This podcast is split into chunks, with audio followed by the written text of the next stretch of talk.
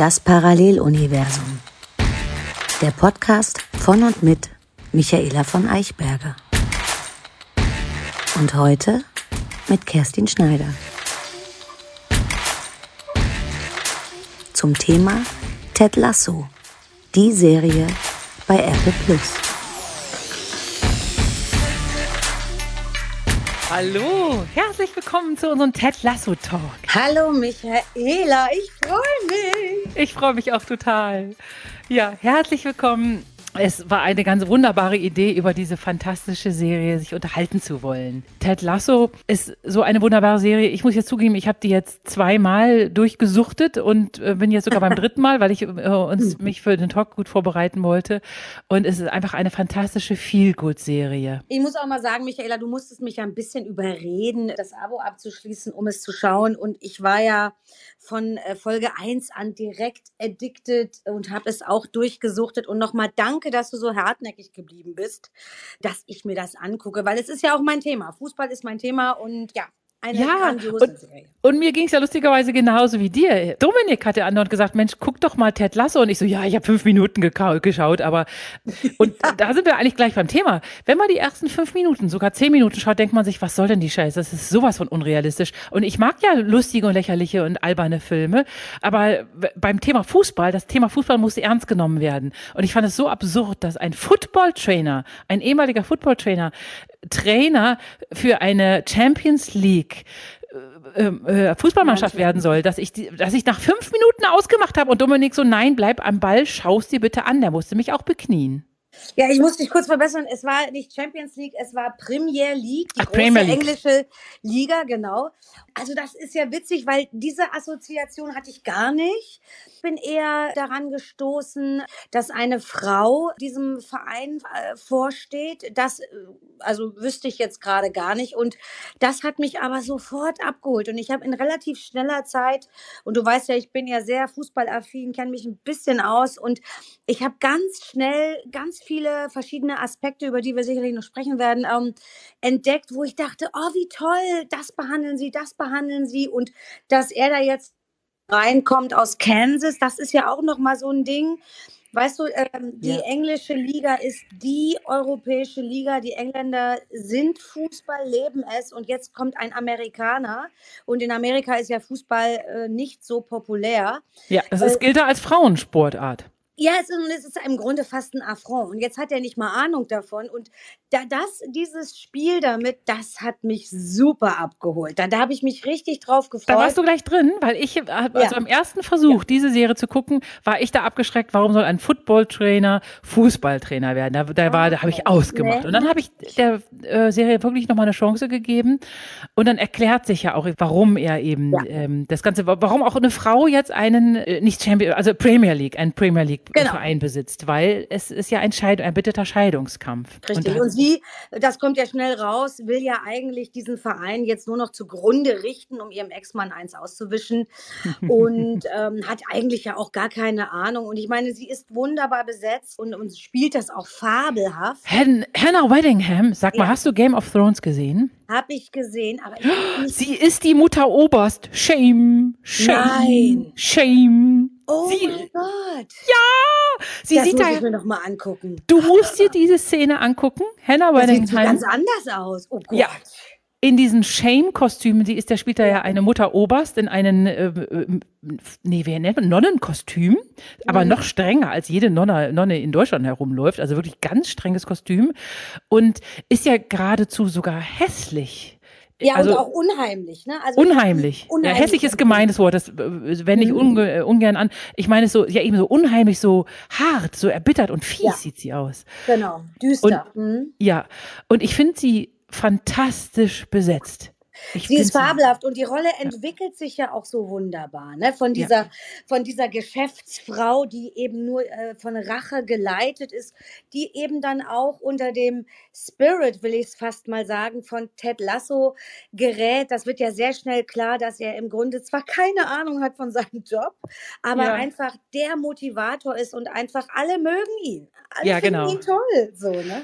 Ja. Und mit Ted Lasso geht's mir aber auch, wie ich weiß nicht, ob du Queen's Gambit gesehen hast. Das ja. ist beides ja ähnlich. In Queen's Gambit und in äh, geht's, geht's nur vordergründig um Schach und bei Ted Lasso geht's auch nur vordergründig um Fußball. In Wirklichkeit geht es um diese ganzen Menschen, die zutiefst verletzt sind. Hannah Weddingham ist ja zutiefst verletzt und sie lernt ja nicht nur viel durch Ted Lasso, sie lernt ja auch total viel durch ihre Mutter. Diese Beerdigungsszene finde ich ganz, ganz ausschlaggebend oh. für für die Wandlung auch von ihr, wo sie merkt, na gut, man muss ab und zu mal eine stiff Upper Lip geben und vielleicht muss man auch mal nachgeben, damit der andere dann wiederum nachgibt und so. Das ist äh, eine so fantastische Wandlung, die sie von Folge zu Folge durchmacht und von Staffel zu Staffel und durch so viele, nicht ja. nur durch Ted Lasso lernen, sondern auch eben durch Nebencharaktere wie die fantastische Mutter und diesen bescheuerten Song. Die, äh, bevor ich dir jetzt gleich widerspreche, kurz noch mal zu dieser Beerdigung. Was, äh, äh ich fand es ja so fabelhaft, wie die auf einmal Rick Astley singen. Ja, die ganze Kirche, oh mein Gott. Du, dieses Lied, dieses Lied finde ich so schrecklich, aber das ist so fantastisch. Never Gonna Give You Up singt ja. sie dann eben an dem Sarg ihres Vaters.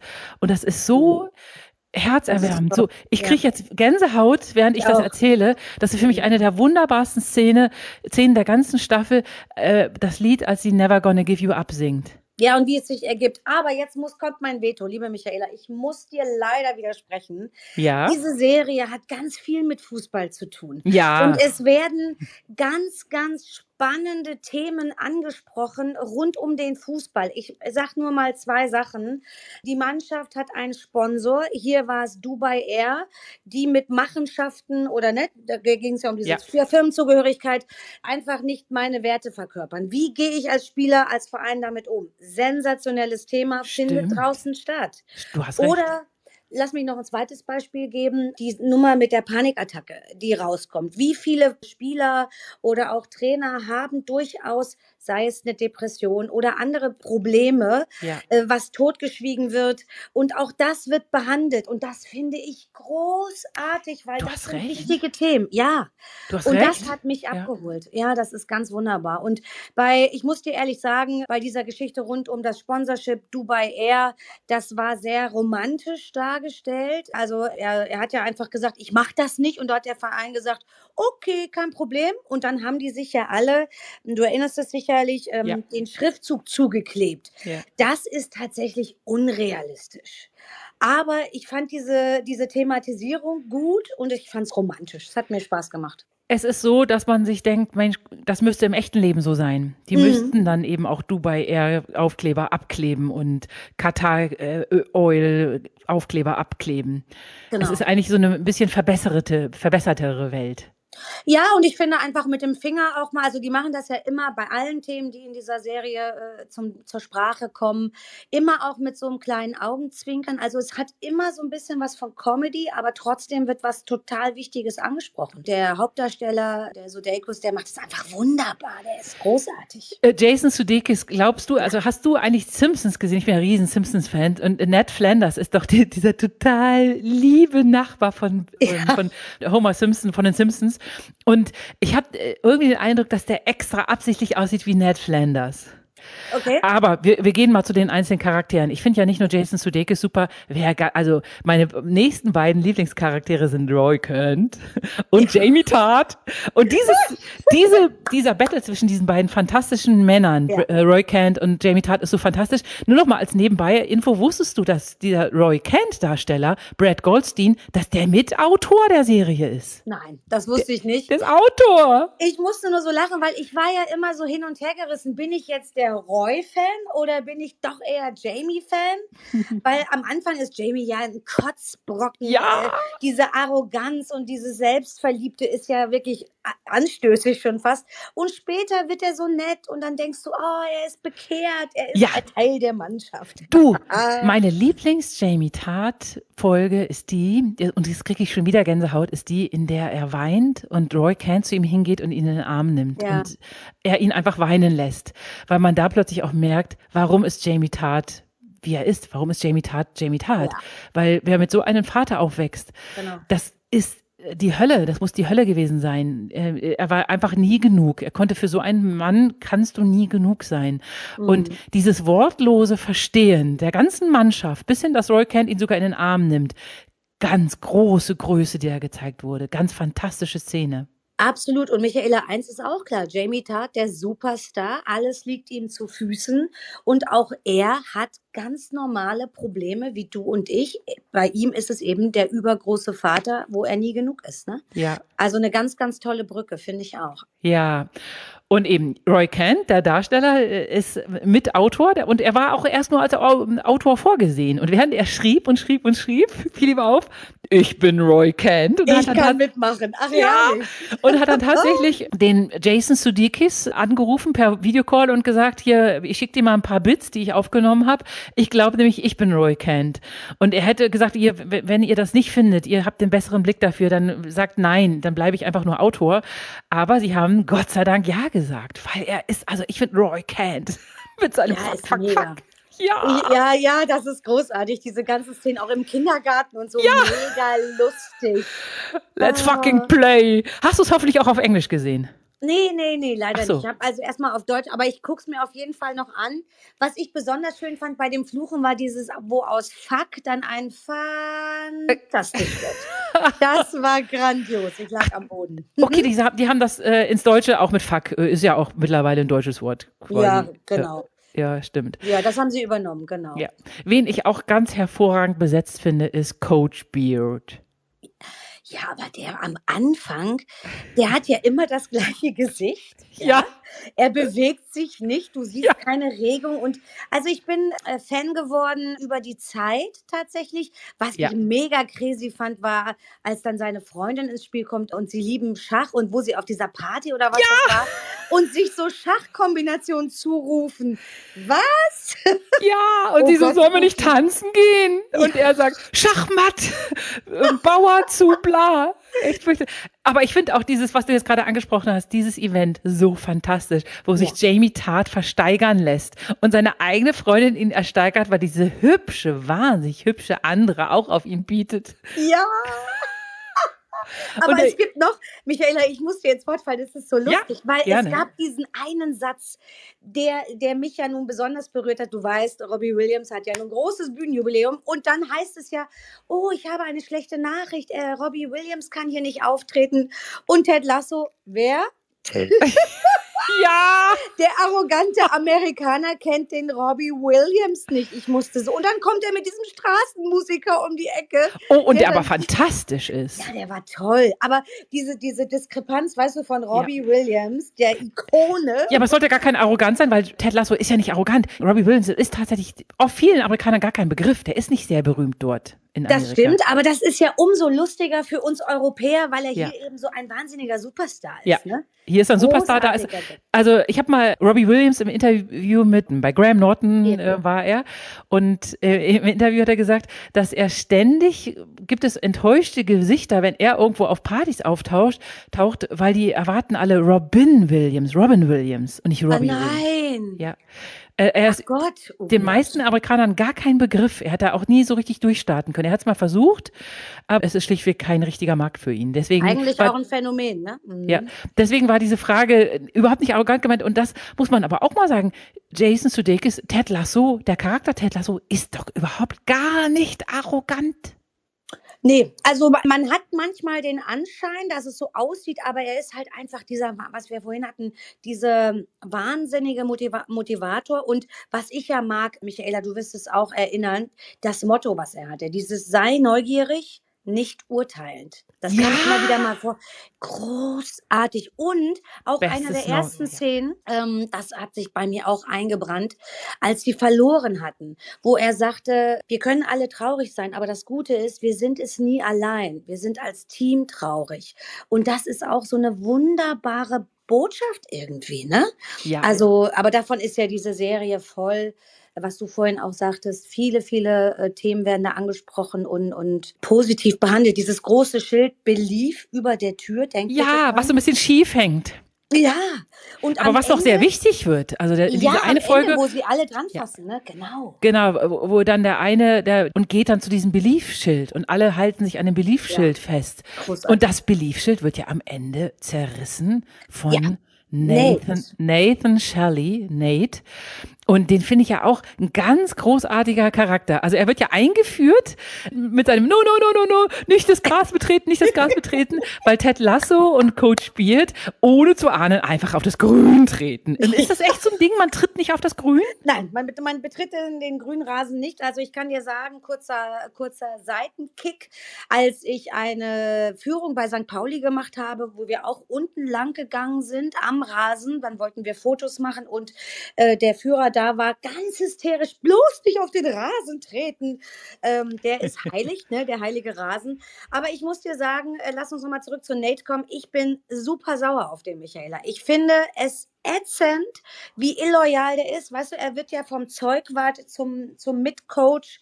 Äh, er bestimmt teilweise die Strategie des Spieles und zum Ende hin fällt er ihm in den Rücken mit dieser Panikattacke, indem er es an die Presse gibt. Und der, der Spoiler auf, ich hoffe, so Staffel 3, ja. er geht ja zu den anderen. Ja, zu den frisch gekauften. Ich bin sauer. Ja, er geht zu den, zu den Hauptgegner. Ja. Und zu Crystal, ist es Crystal Palace? Also, nee, das ist, habe ich vergessen. Miss. Oh, nee, war äh, West Ham United, glaube ich, was. Müssen wir nachgucken. Aber wir müssen darüber reden, warum, das habe ich nicht verstanden, warum hat Ted Lasso ihn nicht damit konfrontiert, du hast meine Panikattacke an die Zeitung verkauft. Nein. Warum äh, fällst du mir in den Rücken? Warum? Ja, weil, weil Ted Lasso so nicht ist. Und er hat auch in der Sekunde begriffen, dass es ja auch jetzt gar nichts mehr nützt. Es wurde geleakt an die Presse und an diesen sehr, sehr, und das ist ja eigentlich auch ein so fantastisch. Über den müssen wir als nächstes reden, über den fantastischen, ja, fantastischen Schreiberling vom The Independent. Ich liebe ihn. Aber es hätte ja nichts gebracht, ihn damit zu konfrontieren und zu sagen, Mensch, du sag mal, warum hast du das geleakt? Und Ted Lasso hat auch ja auch gar nicht gemerkt, was er gemacht hat. Also er dachte, es reicht ja, dass ich so einen fantastischen Menschen mal hochhebe, ihn ein fantastisches Amt gib, gebe, weg vom Zeugwart einfach zu, mit zum Coach, weil er dieses Talent ja hat. Er sieht die Talente in diesen Menschen, möchte aber dann auch, dass sie alleine funkeln, alleine brillieren. Und er hat ihm einfach so viel Selbstvertrauen zugetraut, dass er merkt, dass er weiterhin in, in sein Flaggschiff ist und sein, sein Coach. Und man kann ja nicht ahnen, dass Nate aber überhaupt gar kein Selbstbewusstsein hat. Und nur deswegen zerreißt er ja das Beliefschild und geht zu den Gegnern. Ja, aber Michaela, da muss ich trotzdem noch mal sagen, ich bin sauer, weil warum spricht er nicht mit ihm? Also, weißt du, du kannst doch nicht den, der dich so äh, protegiert und, und unterstützt, wirklich. Und ich finde diesen Move eben, diese, dieses Geheimnis, was es am Ende ja doch war, an die Presse zu verkaufen, das ist mir zu heftig. Das ist, und jetzt geht er auch noch zu den anderen. Also das finde ich extrem schlimm. Und es hat viel mit mir gemacht. Und es war ja so ein bisschen der Wandel von Nate, als er diese ganzen Twitter-Nachrichten gesehen hat, die, die, ihn so gelobt haben, wo er auf einmal größer wurde innerlich. Ähm, das, äh, das war so für mich diese Trendwende. Jetzt kriegt er das nicht mehr alles so richtig zusammen. Also ich bleibe dabei, ich bin sauer. Ja, aber das ist auch dein gutes Recht. Man darf ja ruhig wirklich auf ihn sauer sein ja, ja, das bin ich auch. Und äh, ich bin gespannt, also wie es denn weitergeht bei drei, äh, wie sich diese, diese, dieser Charakter weiterentwickelt, ob die auch wieder zueinander finden. Weil ich fände es schade, weil äh, Nate hat schon viel zu verdanken. Und was mir noch einfällt, Michaela, erinnere dich bitte an diese Szene in dem Lokal, wo er mit seinen Eltern essen wollte, mit diesem Tisch. Ja. Weißt du, mit dieser Geste, war, war das so eine Art Tiger, wo er die Arme hochnimmt? Nee, das war ja sie. Sie hatte ihm die, ähm, hat ihm Weddingham hatte ihm gesagt, Mensch, man nimmt die Arme wie ein Tiger und macht sich groß und sein Signature-Move ist ja dann gegen den Spiegel zu spucken. Das ist so ja, unsympathisch, das hat ihn sofort so unsympathisch gemacht, fand ich. Ja. Ja, weil es so was Rotziges hat. Nicht so was Großes, sondern eher was Rotziges, ne? Ja. Genau. Aber ich fand die Szene auch gut. Also das, was dahinter war, ne, lass dich hier nicht abkanzeln. Und da gab es auch noch so einen Satz, den hatte ich mir auch aufgeschrie äh, aufgeschrieben, weil ich den gut fand, den hier nochmal zu sagen. Zu die, äh, äh, Nate? Ja, in dieser Szene, wo mit diesem Großmachen, dass sie sagt, sagt zu ihm, sie verdienen alles, was immer sie wollen. Also nichts kann dich bremsen. Das, was du meinst, was du dir wünschst und was du verdienst, das kriegst du auch. Setz dich dafür ein. Ja. Auch wieder eine tolle Botschaft. Das mhm. stimmt. Und man muss aber auch sagen, das, was Nate dann geschafft hat, dass er am Ende eben der Chefcoach anscheinend von den größten Gegnern wird, von Richmond. Das ist so fantastisch. Also es hat mich gefreut, dass sie einen so fantastischen Cliffhanger für ja. die nächste Staffel. Ich Ein Aufreger ist es, Michaela. Ja, wir haben geschrien, wir haben auf dem Sofa gesessen und gesagt, nein! Oh, ich freue mich so auf Staffel 3, allein wegen Nate, ganz ehrlich. Und das macht's ja auch toll, dieses Illoyale. Das, weil es wäre langweilig, wenn rund um Ted Lasso nur lauter Jesusse wären. Das, wir, wir brauchen doch, wir brauchen doch Verräter. Wir brauchen Judasse, und die ihm beim dritten Hahnenschrei verraten. Wir brauchen einen Judas. Vor allen Dingen, das lässt ihn ja auch noch mehr scheinen, ne? So, um mal in ja. deiner Sprache zu bleiben. Ja. Äh, da hast du recht. Aber genau. sag doch mal jetzt, wir müssen über diesen Schreiberling. Trent Krim, The Independent. Und das ist auch so gut, dass er immer wieder sich meldet. Ja. Trent Krim, The Independent. Sogar einmal, als Teller so sagt, da, Trent Krim from The Independent. Trent Krim, The Independent. Und immer wieder. Ich liebe ihn. Und er sieht so wunderbar aus. Die Haare, ich würde töten für diese Haare. Was? Nein. Fantastische Haare. Ich fand ihn ganz gruselig, aber er hat sich ja auch immer so dargestellt. Und was ich so schön finde, ist, am Anfang hat er ja absolut gegen ihn gebasht. Wie kann man so einen zum Trainer machen? Oh Gott, oh Gott. Und am Ende war er ihm erlegen. Ja, Nicht am Ende, schon am Anfang der ersten Staffel. Also das Essen gehen ja auch beim Inder, wo er sagt, ja, ja, das darf ruhig essen, das indische Essen darf ruhig scharf sein. Und er noch so, mm, I think this was a mistake.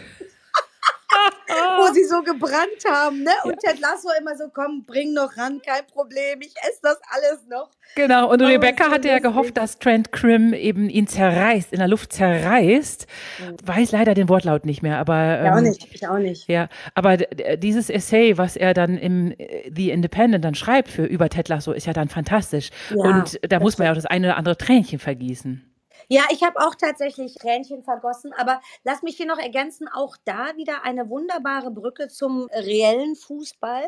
Ja. Es gibt ja immer wieder diese Diskussionen, sei es von Spielern mit der Journalie oder auch von Trainern, von Vereinsführern, also Sportdirektor etc. Gibt es ja immer wieder diese Diskrepanz mit der Presse. Sie fühlen sich nicht richtig wiedergegeben, falsch ja. beurteilt und auch das äh, findet ja hier äh, thematisch Fuß und das finde ich einfach großartig. Das Ach, das ist in Deutschland genauso. Wer, wer, wer, wer ist zum Beispiel, wer schreibt nicht gut über wen? Erzähl mal. Wie ist das Ach, in Deutschland ja, oder ist es also, auch in England so? Das, ist, das wird überall so sein. Ne? Und es, es wird ja ganz oft gesagt, dass zum Beispiel die Bildzeitung sehr Bayern zugewandt ist, dass es da Absprachen gibt und dass das dann eben besonders positiv dargestellt wird. Oder du erinnerst dich doch sicherlich auch an Pressekonferenzen oder bei Interviews nach dem Spiel, wo ein, ein Journalist oder Reporter eine falsche Frage stellt.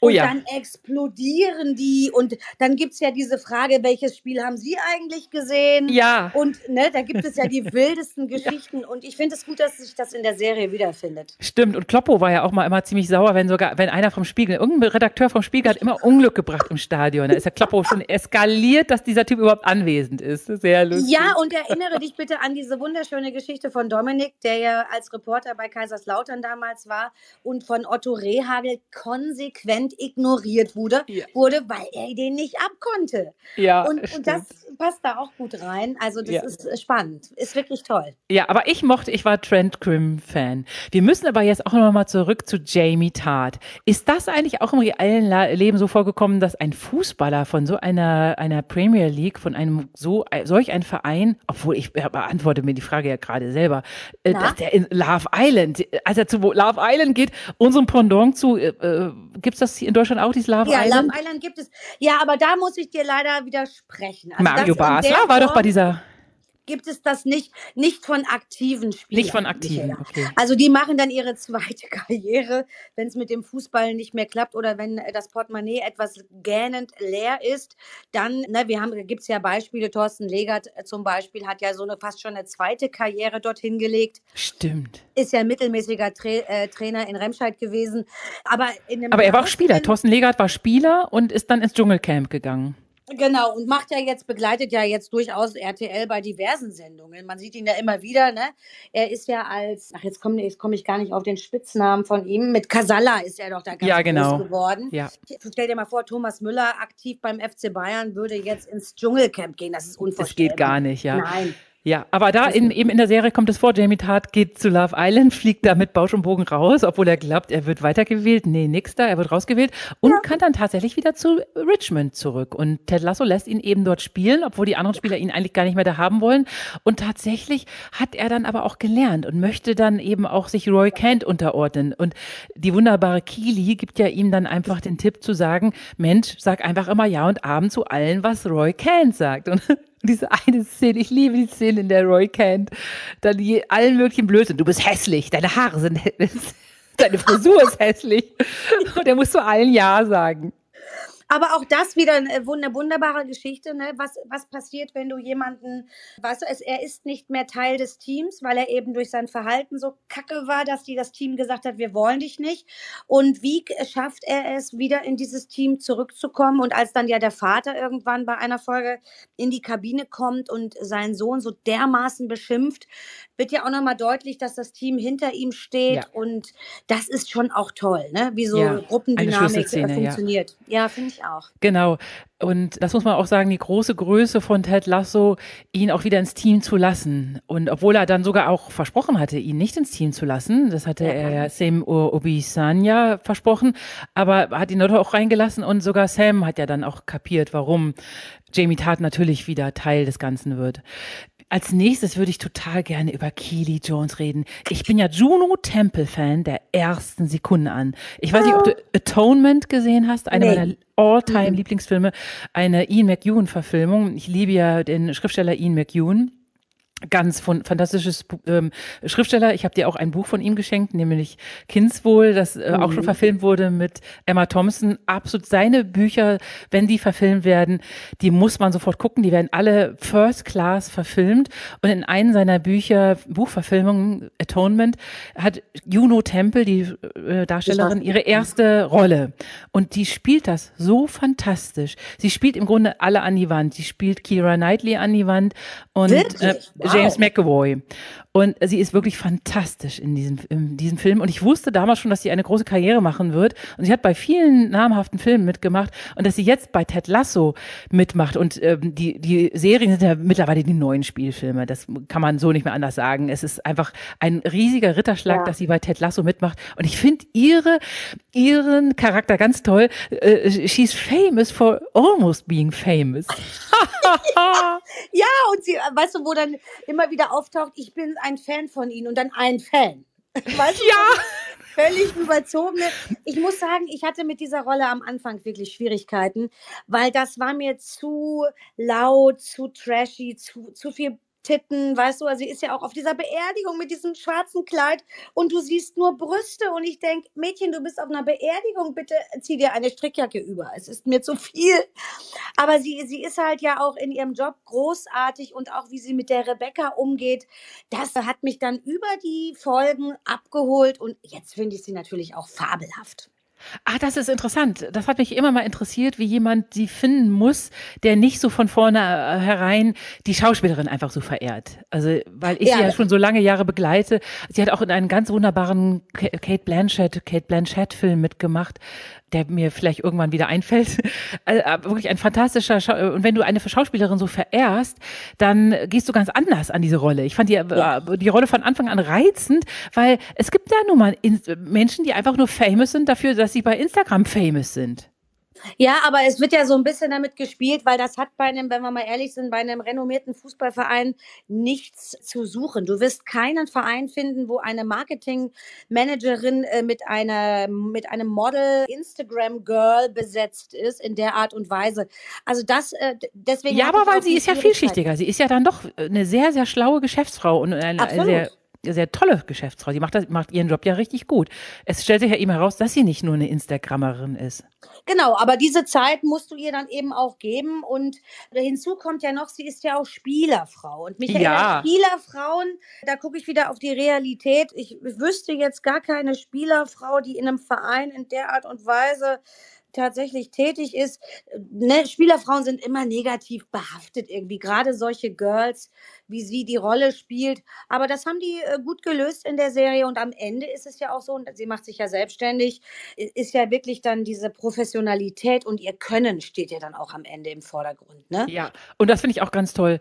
Der, ja. Diese Serie besteht auch voll und ganz den Gretchen-Test, nämlich äh, reden Frauen miteinander, haben die beide auch äh, Hauptrollen, haben sie beide einen Namen und dem besteht diese Serie hundertprozentig. Es ist eine, eine Serie voll mit starken Frauen, die unwahrscheinlich Leid erlebt haben und Rebecca möchte das zwar am Anfang an ihrer Umwelt auslassen, lernt ja aber auch dann dazu, besonders auch durch den wunderbaren Charakter Higgins.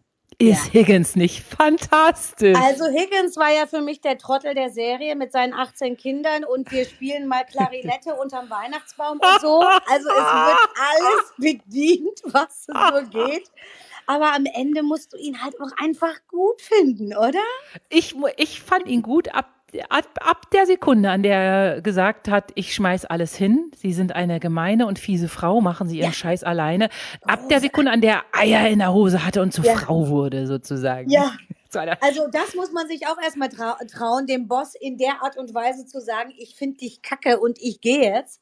Richtig toll. Ja. ja. Und man, man traut es ihm nicht zu, weil er hatte immer irgendwie schlecht sitzende Anzüge. Die Brille war auch immer. So was Devotes. Ja, ja, Und er hat ja anscheinend auch die, die Weiber, der, ihre, ihrem Ex-Mann die, die Gespielinnen zugespielt. Ja. Und das ist natürlich unwahrscheinlich illoyal. Und dass, dass sie dann natürlich auch sauer auf ihn ist und ihn wie einen Fußabtreter behandelt, ist auch nur logisch. Absolut. Ja, eigentlich noch überraschend, dass er überhaupt da ist noch, ne? Aber ja, das ist auch und auch da wieder die Wandlung großartig. Ganz ja, ganz großartige Wandlung. Und ich bin auch totaler Fan seit seiner Kündigung und seit dem Weihnachtsfest. Dieses Weihnachtsfest. So ein Weihnachtsfest möchte ich oh. erleben mit lauter Fußballern. Ist, ja, und vor allen Dingen, alle brachten dann ihre Heimatspeise mit sozusagen. Ja. Es wurde wahrscheinlich gefühlt drei Tage gefressen, was die da hatten. Aber es war wunderbar. Ne? Es stand das Haus offen für die, für die Einzelnen, für die Singles sozusagen. Das ist ganz toll. Ganz tolle Botschaft. Und, Michaela, wir müssen über die Actually Loved. Ähm, Love Actually Szene, ja. Ja. Ja. Oh, mit den Wo, Schildern, es war so schön. Ja, genau. Ähm, wobei ich das ein bisschen, äh, meine Güte, äh, ich dachte die ganze Zeit, nimmt doch ein Handy raus und googelt nach einer Zahnklinik. Gibt es in England denn wirklich keine Zahnkliniken? Aber darum mal eben, geht's doch nicht. Darum ja. geht's doch nicht. Man ja. wollte an den Haustüren klingeln. Ja, genau, wie bei Love Actually, wo sie, ja. wo er ja der Premierminister nach seiner Geliebten sucht. Ja. Genau. Und das wurde eben diese Reminiszenz an diesen wunderbaren Weihnachtsfilm Love Actually, den ich auch sehr, sehr liebe. Ja, auch äh, der wurde eben Tribut gezollt, dieser, dieser wunderbaren Szenen, diesen vielen Szenen, die sind nämlich das Suchen und die Schilder in die Kamera halten oder seinem Angebeteten oder seinem Freund in die Kamera halten. Das wurde beides eben als Hommage nachgedreht und so wunderbar, ganz, ganz toll. Ja, das finde ich auch. Aber Michaela, lass uns doch nochmal äh, zu dem Punkt kommen mit dem Sponsorship. Das äh, fand ich wirklich sehr tragend. Das hat mir gut gefallen, ja. ähm, weil es ja durchaus äh, in der Realität so ist. Also ich sage nur äh, Qatar Air. Ja. Ähm, äh, haben wir ja auch da beim FC Bayern und so. Und äh, ja, genau. Und eine Frage. Ja. Kommt auch sowas vor, dass irgend so ein reicher Oligarch irgendwoher ankommt und sagt, ich möchte einen so Sam Obisanya kaufen? Kommt sowas vor? Und der sagt Ach. dann nein und weil hier Ach, bestimmt, aber ich meine, wir müssen gar nicht so weit jetzt auf Einzelne gehen. Ich meine, guck dir bitte Abramovic an, der Chelsea gekauft hat, ist, oder jetzt irgend so ein super Saudi äh, da einen Verein übernommen hat. Weißt du, da, da kommen einfach Menschen, äh, die äh, irgendwie ganz viel Geld in der Tasche haben und für ihre Zwecke, was immer das ist, eben Fußballvereine kaufen wollen. Ja. Ne? Und da ist natürlich eine Diskrepanz. Und jetzt, wir haben ja die Diskussion um Katar ja. 2022. Das geht ja in die Richtung. Das geht total in die Richtung, ja. Und da ja, müsste man eigentlich Eier in der Hose haben jetzt. Genau, und die Frage ist halt, inwieweit kann ein einzelner Spieler oder hier war es ja das Team, die sich das abgeklärt haben, wirklich auch ein Zeichen setzen oder sogar verhindern, dass ein Verein sich von derartigen äh, Firmen sponsern lässt. Das ist mhm. also eine ganz, ganz äh, spannende Auseinandersetzung. Und wenn ich das kurz erzählen darf, dass ähm, ein Freund von mir hat eine Damenmannschaft in Gütersloh ähm, äh, trainiert und da war die Problematik mit Tönnies. Tönnies war Hauptsponsor und dann gab es ja diesen Tönnies-Skandal, Michaela, du weißt ah, es. Ah, ja, ja. Und da hat der Verein gesagt, wir wollen Tönnies nicht mehr auf den, äh, auf den Trikots haben. Wir treten von diesem Sponsorship zurück. Oh, sehr gut. Und das führt aber dazu, dass der Verein nahezu in die Pleite geht. Und dann Oh, hat das es ist wirklich scheiße. einen, Ja. so eine Art Auffangfonds gegeben, wo kleinere Firmen äh, Geld einzahlten, um eben das zu stützen. Und wenn äh, ein Verein diesen Mut hat, zu sagen, wir nehmen das Geld nicht, weil du Dinge tust, die uns mit unseren Werten nicht übereinkommen. das ist Menschenverachtend. Bei. Tönnies ist es ja wirklich auch Ja. nicht nur den Tieren gegenüber verachtend, äh, sondern auch auch menschenverachtend, wie die Menschen, die Arbeiter behandelt werden. Ja. Ganz genau. Und das ist sehr beeindruckend. Und das finde ich gut. Es ist relativ kurz gekommen in der Serie, aber dass es überhaupt Platz findet, das finde ich großartig. Ganz Ja, toll. die Serie ähm, schneidet wirklich ganz, ganz wichtige Themen an. Auch eben nochmal zur Panikattacke zurück. Wie hieß denn der Fußballspieler, der sich in Deutschland das Leben genommen hat, bei dem man dachte, was, warum der Robert? Enke. Robert Ja. Enke. Da ist ja das große Thema Depression. Ja. Und äh, das ist ja damals äh, das erste Mal so richtig aufgekommen. Es gab davor mal einen, einen Fall, Sebastian Deißler, ein, ein junger Spieler mit 18 hat er aufgehört.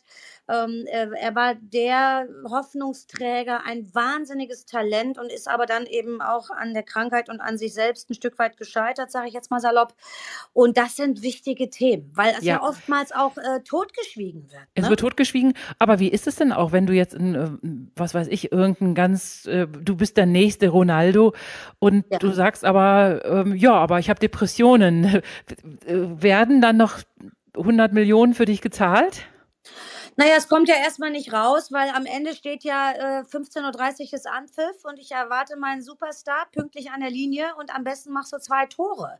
Und äh, diese Mhm. Das heißt, man kann es aber immer noch nicht sagen, dass man? Depressionen. Man, das heißt, eigentlich ist der Fußball immer noch so, dass man lieber nicht sagen sollte, dass man unter Depressionen leidet. Ja, oder, oder egal welche psychische Krankheit es ist. Ne? Also es Mhm. ist einfach nicht gefragt. Du, du hast ja Geld gekostet, wie du es gerade gesagt hast, und du musst natürlich dann auch Leistung bringen und Leistung liefern. Das, das ist ein, ein teurer Sport, das weißt du, da geht es um viel Geld. Ja. Und ähm, ich glaube, dass die ähm, Burnout ist ja auch ein großes Thema. Äh, da sind ja jetzt zum Beispiel, ist ja der Eberl äh, zurückgetreten äh, bei Gladbach wegen, ich bin erschöpft, ich kann nicht mehr und ich setze mich in die Pressekonferenz und sage das. Und Ja. das ist ein Novum. Ich finde es toll, ich finde es auch wichtig, weil auch Fußballer, die zwar ganz viel Geld verdienen, äh, äh, haben das Recht sozusagen auch krank sein zu dürfen. Das gibt es ja in allen Berufsgruppen und in allen gesellschaftlichen Schichten. Also dahin muss man hingucken. ja. Ne? Ja. Ja, und apropos Fußballer, die sofort sich eine Verletzung zu, zufügen. Einer, also wirklich mein, mein absoluter, und es passt ja auch so super zu Ted Lassos Mannschaft, Dani Rojas. Ich liebe Dani Rojas. I, ich, I'm Dani Rojas, I'm Dani Rojas. Ich liebe schon seinen Einstand wie so ein kleiner Hund, der im Kreis rennen muss. Und wir, seine ersten Szenen von Dani Rojas sind so fantastisch. Wie fandest du den Charakter? Also, ich fand ihn ein bisschen unglaubwürdig. Ich glaube, der war ja so, ja, der war so aufgedreht und äh, ich liebe das. Ja, wie so ein kleines Hündchen. Ja, aber ich weiß gar nicht, ob der in der Mannschaft so bestehen würde. Ja, das ist eben die Sache. Ne? Wenn einer so lieb ist und wie so ein wirklich wie so ein fluffiges Hündchen ist, wie hält der auch Druck aus? Und aber ich Ja, fand der ihn ganz viel mit Talent, ne? Also Ja. der, der war ja nun der, das Talent schlechthin. Ja, Gute und ist- Laune, Leichtigkeit, ja. Und entzückend, einfach ein entzückender Darsteller. Und wusstest du, dass Christo Fernandez, sein der Darsteller von Dani Rojas, dass der im echten Leben Fußballer war? Ein echter, Nein. der einzige echte Fußballer. Ah, das erklärt natürlich dann auch seine Super-Elfmeter. Das sah Ja. alles schon sehr professionell Ja. aus. Also eben wie er, Okay. dieses Dribbling, was er da macht und Ja. den Ball in der Luft hält, da hast du sofort gesehen, das muss ein echter Fußballer gewesen sein. Ja. Ja, äh, das, das war schon wirklich großartig. Also, aber wie gesagt, ob das so, ähm, weiß ich gar nicht, ob es solche Vögel, sage ich mal salopp, äh, in den echten Fußballmannschaften wirklich gibt und ob das so funktionieren würde, weiß ich Ja, Ja, eine meiner Lieblingsszenen ist ja auch die, an der sie alle etwas, was ihnen was bedeutet, etwas, was ihnen bedeutet, ein Gegenstand, verbrennen in der Tonne. Und dieser Franzose verbrennt den Sand, das, weil das der Sand von dem Strand ist, wo er das erste Mal mit einem Supermodel geschlafen hat und muss da weinen.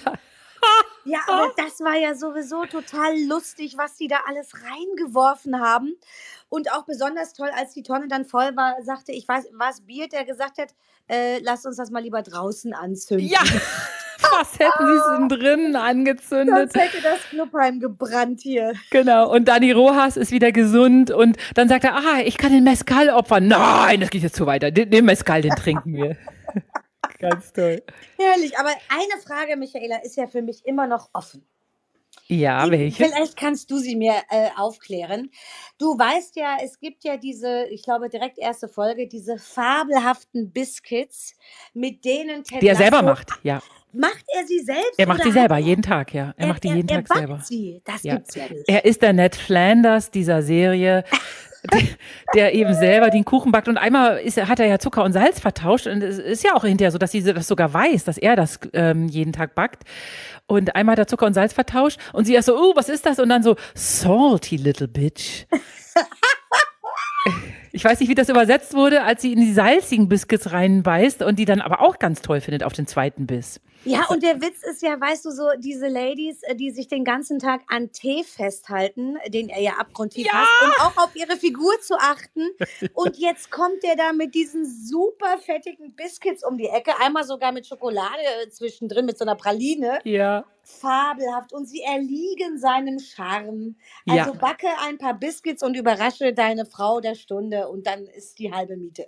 Und die einzige Person und Frau, die ihm äh, diesen Scharen nicht erlegen ist, die diese Biscuits abgelehnt hat, ist die Psychologin, die ich aber ganz fantastisch besetzt finde. Eine fantastische Schauspielerin, eine fantastische Rolle in dieser Serie. Die Psychologin, äh, die auch dann eben Dani Rojas wieder auf Spur bringt, der ja versehentlich beim Elfmeterschuss das Maskottchen tötet, den Hund, den Vereinshund tötet und, und dann In immer nur noch dran verfällt, ja. ja, genau. Und die Psychologin bringt ihn wieder auf Spur. Und er hat ja vorher, sein Motto war ja immer, Football is life, Football is life. Und dann so, Football is death also. Ah, Football is life. Das stimmt. Aber ich sag dir ganz ehrlich, ähm, ich, mit der Rolle hatte ich auch Schwierigkeiten. Ja. Ha Ja. Haben Vereine nicht so eine Psychologin, die, die sie auf Spur bringt und so? Oder ist, war das auch fern der Realität und deswegen Nein, oder das was? gibt es, natürlich. Also Das inzwischen sind das ganze Teams. Natürlich, weil, was wir eben äh, besprochen haben, äh, die Belastung der Spieler an unterschiedlichen Stellen sehr hoch ist. Und du darfst ja nicht vergessen, wie alt Fußballspieler wirklich sind. Die sind ja noch ganz am Anfang ihrer, Ja. ihrer Entwicklung und da muss sowas dringend sein. Meistens ist das ein ganzer Stab.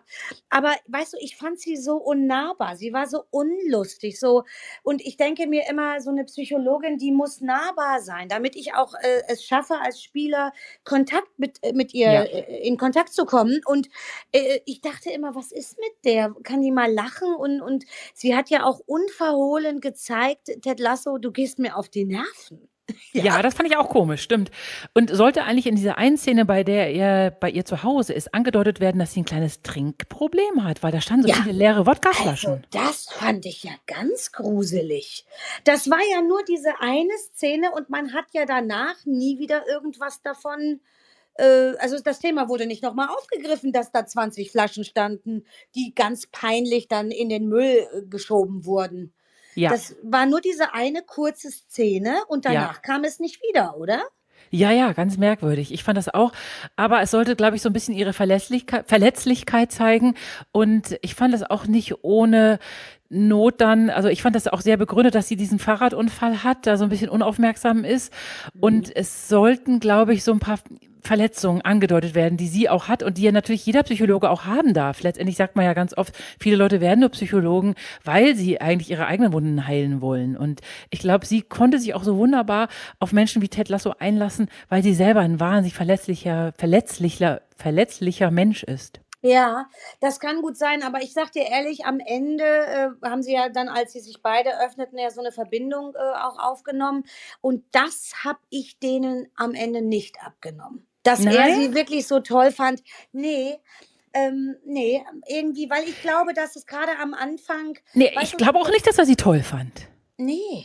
Nee, Also- äh, ich glaube, ähm, er sollte sie auch nie toll finden, aber er wollte, glaube ich, von ihr gemocht werden. Und das hat ihn so ein bisschen gewurmt, dass sie ihn nicht mochte. Ja, das kann sein. Ja, weil ja. als seine, seine Taktik, die er führt, immer ein Witz auf der, weißt du, er ja. holt ja alle Leute ab werden. und ja. gewinnt die für sich und sie sagt ihm, bei mir funktioniert es nicht. Ja. Und dann lehnt er ja auch noch diese, lehnt sie ja auch noch diese, äh, diese Biscuits ab mit dem Kommentar, ich esse kein Zucker. Ein ja, Zucker. fürchterlich, gleich unten durch bei mir.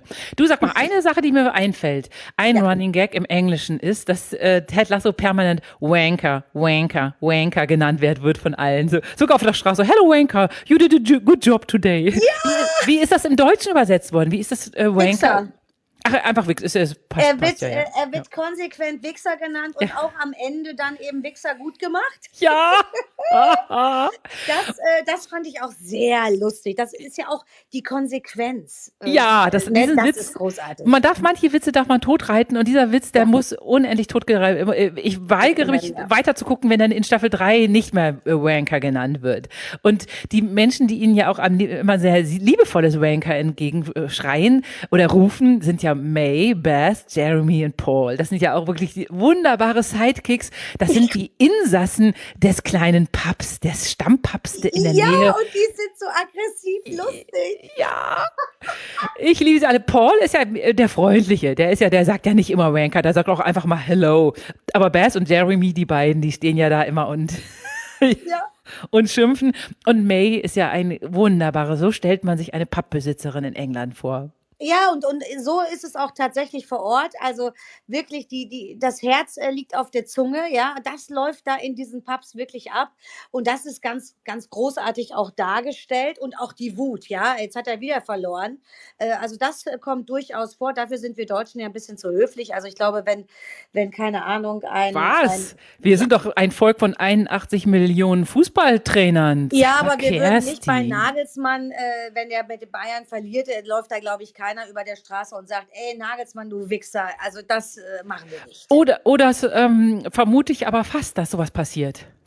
Ja, also das äh, müsste ich tatsächlich nochmal recherchieren. Also da habe ich jetzt, kann ich nicht sagen. Aber wir müssten sie fragen. Vielleicht passiert das doch, keine Ahnung. Ich kann mir schon vorstellen, dass, ähm, also Kloppo kriegt bestimmt auf der Straße unwahrscheinlich viel. So, hey Kloppo, na. Ja, aber das ist ja was anderes. Das ist was Gutes, ja. Böse, weiß ich nicht. Äh, also ist es nicht sogar so, dass wenn beim HSV, wenn die schlecht spielen, dass die Fans in Diskurs gehen wollen, in Dialog gehen wollen mit den Spielern? Und da denke ich mir jedes Mal so, meine Güte, jetzt haben die halt schlecht gespielt gespielt oder permanent schlecht gespielt. Ähm, was müsst ihr denn jetzt in Dialog mit den Spielern gehen? Die haben bestimmt jetzt auch nicht gerne verloren. Ist es nicht so, dass äh, Fans auch durchaus ihre Meinung den Spielern Natürlich, sagen? im Rahmen der Emotionen wollen die das diskutieren. Und du, wie du es eben richtig gesagt hast, jeder Fan äh, ist natürlich der bessere Trainer. Auch der mhm. bessere Spieler, ist doch völlig klar. ja. Und das kommt da dabei raus. Ja, ja, aber ob, ob es in dieser Konsequenz, also so emotional, dass dann ein Wichser rauskommt, das weiß ich jetzt nicht. Äh, das kann ich dir nicht sagen. Aber Michaela, ich habe mir brennt noch eine Frage. Äh, ja. Ähm, warum ist eigentlich das, das Ehedrama, wo, wir wissen gar nicht, ob es ein Ehedrama ist, aber die, die Situation rund um die Ehe so dünn beleuchtet? Also warum scheitert seine Ehe? Was ist da los? Ähm, ja. Und da muss man sagen, ich möchte diese Ehefrau links und rechts ohrfeigen. Sie sagt ja in dieser einen Szene im Staffel 2, ich wollte mich wieder in dich verlieben, aber mir gelingt es einfach nicht. Und dann denke ich mir so, ja. wieso kann man sich in so einen liebenswerten Charakter nicht verlieben? Dieser Mensch, wir alle lieben ihn, aber die eigene Ehefrau liebt ihn nicht. Was geht denn in der vor? Hat die vielleicht auch Depressionen? Ist er deswegen vielleicht so verständnisvoll? Allein diese Zerrissenheit von Ted Lasso, dass er seinen Sohn eigentlich nie sehen darf, das ist ja. so schrecklich. Oder sehen kann, rein räumlich, ja, weil, sie, weil er so weit weg ist. Ja, ja, nur über, über Skypen. Aber ich muss dir sagen, der Satz von der Frau, ähm, der ist ja richtig dramatisch, ne? Das ist ja wirklich ein dramatischer Satz. Ich, ich kann es einfach nicht. Ich würde so gerne. Und äh, das zeigt natürlich auch den Schmerz, äh, als er das hört. Und aber es wird nicht näher beleuchtet. Also ist es wirklich nur, ich liebe dich einfach nicht mehr? Ja, oder vielleicht hat sie mehr? auch Depressionen, ne? Man und also dieses ähm, ähm, Harald Schmidt hat ja immer so schön gesagt, kann nicht, wohnt auf der Will nicht Straße. Ähm, wenn sie sagt, sie kann ihn nicht lieben, dann will sie ihn vielleicht, weil wenn man jemanden wirklich lieben will, und der ist ja auch der Vater ihres Sohnes, ihres gemeinsamen fantastischen, ja. süßen Sohn, ähm, ich verstehe es auch nicht. Also, dass diese Ehe in die Brüche gegangen ist, kann man sich gar nicht vorstellen. Vielleicht ist sie eine von diesen Frauen, die, die so Sachen sagt wie, er ist einfach zu lieb. Ja, genau. Sie will eigentlich einen Arsch Lasso. Ja. Also den, der hieß ja Let Tasso, gab es ja ganz kurz, wo er so ausgeflippt ist. Erinnerst du das? Ja, Vielleicht will sie lieber mit Let Tasso verheiratet sein. Man weiß es nicht. Man weiß es nicht. Aber ich habe mich dabei erwischt, nachdem mir klar war, okay, die Ehe ist jetzt hier in Folge 2 von Staffel 1 direkt beendet. Er muss jetzt nur noch die Papiere unterschreiben. Habe ich ja immer irgendwie so ein bisschen auf eine Love Story äh, gehofft. Und dann gab Das es ja dann aber zu flach. Intermezzo mit dieser Freundin äh, mit der er dann Sex hatte. Aber das war halt nur diese Mini-Affäre einmal und danach sehen wir uns. Aber es wurde nicht weiter ausgeschmückt. Und das hätte ich mir gewünscht, dass so ein bisschen mehr Love Story, Sex Story da noch reinkommt, was Ted Lasso betrifft.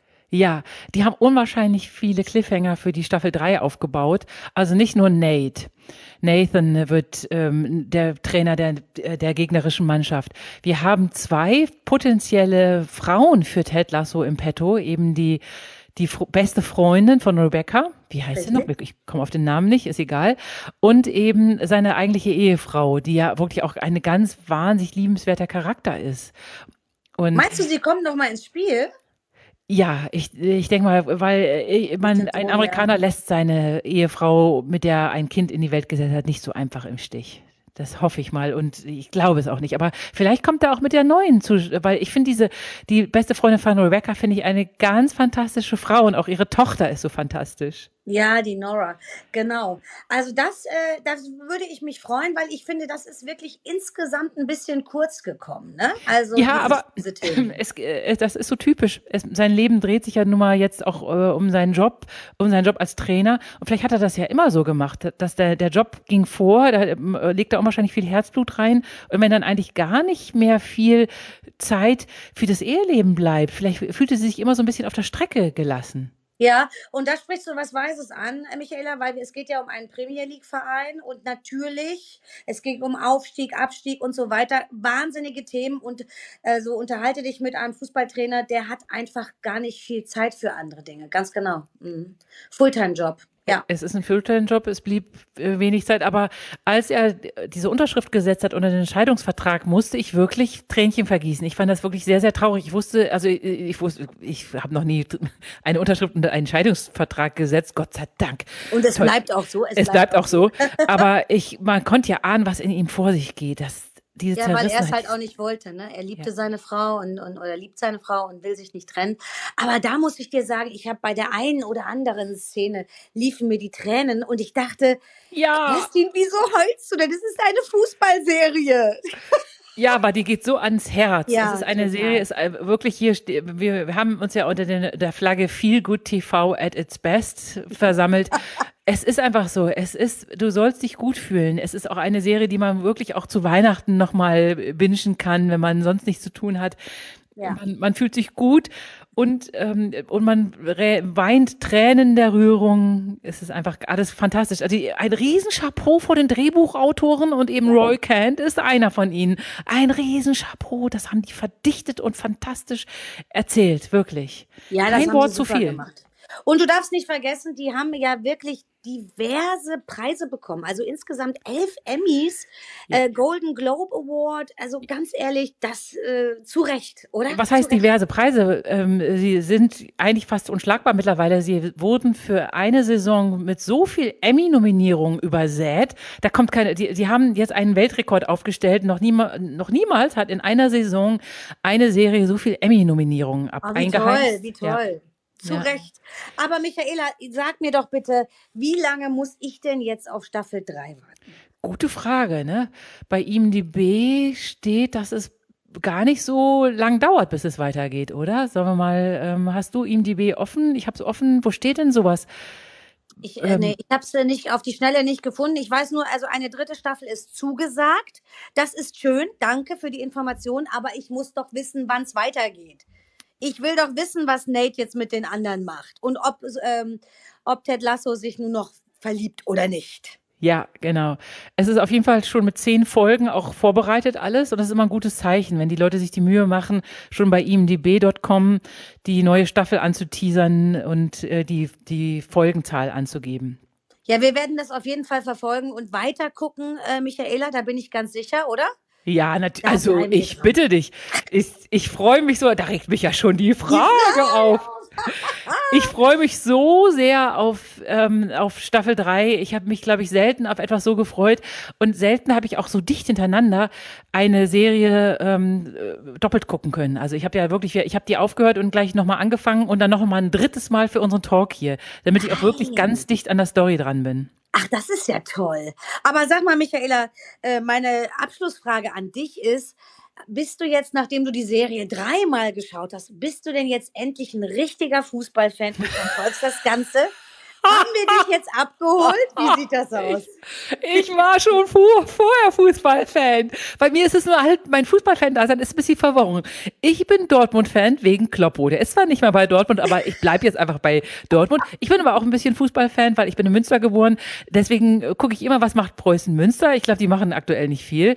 Und dann bin ich aber noch ähm, als Lo Lo Lokalpatriotin Fan von Gräuter Fürth. Ach je. Ja, nicht Nürnberg, nein. Ich ich halte, ich halte zu Kräuter Fürth, die wurden ja einmal, die, als sie das, die hätten das einmal aufsteigen können, das hat dann dieser Heutzer oder Holzer oder wie der heißt. Heutzer, dieser Schiri, ja. ja. Der hat das verpfiffen, ihren ersten, ihre erste Aufstiegsmöglichkeit haben, wurde verpfiffen.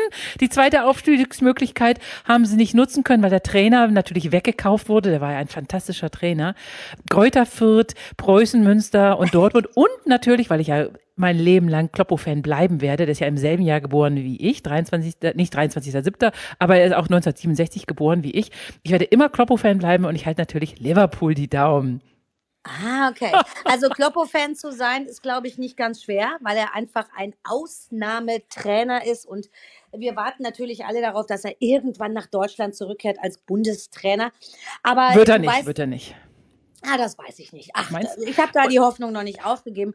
Aber ich, ich musste jetzt ein bisschen äh, schmunzeln, weil ähm, ich ja auch durchaus für mehrere Mannschaften sympathisiere, wo aber mein lieber Fußballfreund Friedrich immer mit mir schimpft und sagt, das geht nicht, man kann nicht mehrere Mannschaften toll finden. Doch. Man hat eine Herzens, ja, ich finde das ja auch. Man hat eine Herzensmannschaft, sagt er. Und ähm, ich weiß ja, ich bin ja großer Fan von Union Berlin, weil ich da jetzt auch schon zweimal war und ich dieses ganze drumherum, weißt du, dieses Weihnachtssingen im, im, im, im, ähm, im Stadion, wo sie die Sofas auf, die, auf den Rasen schieben, das finde ich einfach großartig. Dortmund, ich war jetzt unlängst im Stadion, die, diese 80.000, die, die Hütte bebt, das ist Emotion pur. Ich habe geweint vor Freude, weil ich da war. Oh, und mein toll. Vater, Michaela, der war ja weltgrößter Fußballfan von Dortmund. Ja, und ja. Und das Lustige war, äh, also wir haben da schon auch ein bisschen Ärger gehabt. Immer wenn Champions League war und Dortmund spielte, hat mein Vater immer bei jedem Tor eine Rakete gezündet. Nein, auch wie Im süß. Garten. Und die Nachbarn haben sich immer beschwert. Also sie wussten dann, okay, es ist jetzt wieder Champions League, es ist jetzt wieder äh, Dortmund spielt, weil, äh, weil Papa Frank mal wieder eine Rakete zündet. Och, und nein, als, wie süß. Ja, und was so ein bisschen, eigentlich ein bisschen traurig, aber auch wunderschön ist, ähm, als mein Vater dann ja, ähm, ist ja am Herzinfarkt leider gestorben und lag im Krankenhaus auf der Intensivstation eine mhm. Woche lang. Ja. Und er durfte dort ein, ähm, ein Borussia Dortmund-Trikot aufhängen, weil das in einer Zeit war, mein Vater ist Anfang Mai gestorben und da spielte Dortmund um die Meisterschaft. Und ich fand das von den Schwestern so toll. Oh, das ist so toll. Und hoffentlich ja. war es die Meisterschaft, die Kloppo für Dortmund nach Hause geholt hat, die sie gewonnen haben. Bitte sag ja, dass er ich das noch glaube, erlebt hat. Ich glaube tatsächlich ja, aber ich müsste es nochmal nachschauen. Oh, wie toll. Aber, oh, ja, und ich fand es einfach äh, ja. so toll, weißt du, weil es, es ging ihm nicht so gut. Ähm, er war zwar bei Bewusstsein, musste aber überwacht werden zu dem Zeitpunkt und er durfte eben dieses, dieses Trikot da aufhängen. Und da muss ich halt immer dran denken und immer, wenn Dortmund spielt oder auch als ich im Stadion war, muss ich natürlich immer an meinen Papa denken, der die Raketen zündet. Also sowas Beklopptes. Meine ja. Mutter immer am Toben, immer am Rufen, Frank, du kannst doch nicht schon wieder. Und die, und die Nachbarn und er so, ist mir scheißegal, Dortmund hat ein Tor geschossen. Sehr lustig. Oh, ja. ganz toll, ganz tolle Geschichte. Und mhm. das spannt auch den Bogen zu unserer Serie Ted Lasso, weil Ted Lasso so wunderbar zeigt und hoffentlich auch den Amerikanern zeigt, wie ja. Fußball Generationen miteinander verbindet, wie man Fan ist, von jung ja. bis alt. Kinder können Fußball spielen. Fußball ist so eine einfache, wunderbare ähm, äh, Sportart. Du kannst es sogar ganz alleine spielen, indem du den Ball einfach in der Luft hältst oder gegen eine Wand spielst. Ganz genau. Ähm, es verbindet Generationen. Äh, selbst Menschen, die im Sterben liegen, möchten gern noch Dortmund beim Siegen zuschauen. Das ist einfach das Schöne und deswegen werden wir Fußball immer lieben. Ja. Das werden Ja. wir auch. Und wir werden uns, also wir freuen uns auf Staffel 3. Wir halten Ausschau, Michaela, Ja. dass es hier bald weitergeht. Und ähm, ja, ich bin ganz gespannt. Also Ja. ich freue mich. Und ich bin auch, ähm, ich bin auch wahnsinnig, ähm, ähm, ich äh, bin wahnsinnig begeistert darüber, dass die, diese Firma, die die Ted Lasso äh, produziert hat, dass ausgerechnet eine amerikanische Firma die beste Serie über Fußball macht. Eigentlich fast eine Frechheit, aber es ist Ja. nun mal so. Es ist ein Skandal. Sag es ruhig. Es ist eigentlich ein Skandal. Aber äh, weißt du, das Ding ist, dass da, darüber habe ich tatsächlich nachgedacht, weil ähm, der Engländer und auch der Deutsche, der Spanier, also alle Länder, wo die großen Ligen herkommen, Oh, stimmt. die, die können ja gar nicht mit Abstand so eine Serie drehen. Die sind ja mit ihrem eigenen Fußball, ihren Emotionen und auch ihren Ärger, wenn irgendwas nicht funktioniert, so verhaftet. Und das ist der Amerikaner ja nicht. Stimmt. Und, und erst die können das dadurch- neutraler bewerten alles. ja, und erst dadurch sind recht. auch diese Gags möglich, weil ich glaube, dass ein Engländer äh, die verschiedenen Sachen niemals so auf die Schippe nehmen könnte, weil er veräppelt sich ja nicht selbst so in der Form. Und, ein Deutscher schon gar nicht. Ja, ja, ja, ist recht. so unlustig. Ja, ja. Nur die Amerikaner können über uns so wunderbar, über das wir, für uns ist ja Fußball eine Religion. ja. Genau. Nur die Amerikaner können da so wunderbar eine Serie drüber machen und es ist ihnen wirklich gelungen. Großes Lob, wir freuen uns riesig. Ja, gut gemacht. Hast du ein nettes Schlusswort? Ich habe schon ein ganz tolles Schlusswort. Erst du. Ach, mein Schlusswort ist eigentlich eine Frage. Wann kommt Staffel 3? Oh, ich ja. kann nicht mehr warten. Die, die habe ich auch. Es, also an mein Herz, liebe Kerstin, hat einen riesigen Spaß gemacht, mit dir über Ted Lasso zu reden. Endlich konnte ich alles loswerden, was ich loswerden wollte. So wunderbar pointiert. Es hat wirklich eine, war eine Riesenfreude mit dir. Ja, es war super, auf jeden Ja. Fall. Und Michaela, den nächsten Tipp äh, für du, du als Apple Plus Expertin äh, hast den nächsten Tipp für mich, oder? Was Ja. muss ich mir angucken? Als nächstes guckst du am besten an Bad Sisters. Es ist Ja. wirklich fantastisch, ganz schwarzer Humor, sehr schwarzer Humor, sehr super, sehr British, very British, nee, very irisch. Irisch. Spielt in Irland, wie peinlich. Ähm, aber ganz tolle, düsterer Humor, sehr, sehr fantastisch. Also was völlig anderes? Okay, gut, das mache ich. Ja, genau. Und ähm, ja, wird dir gefallen. Und danach For All Mankind. Ganz tolle Serie. Wirklich, Okay. die, möchte, die möchte ich auch ein zweites Mal schauen. Unbedingt, weil die ist wirklich, Da habe ich ja echte, echte Hausaufgaben. hast du was zu tun. Habe ich was zu tun. Aber ich danke dir, das war toll, das hat Spaß gemacht. Hat mir auch Spaß gemacht. Und hier mein Schlusswort. Football is live. In diesem Sinne, habt einen schönen Nachmittag, Michaela. Ja, du auch. Tschüss. Mach's gut. Tschüss.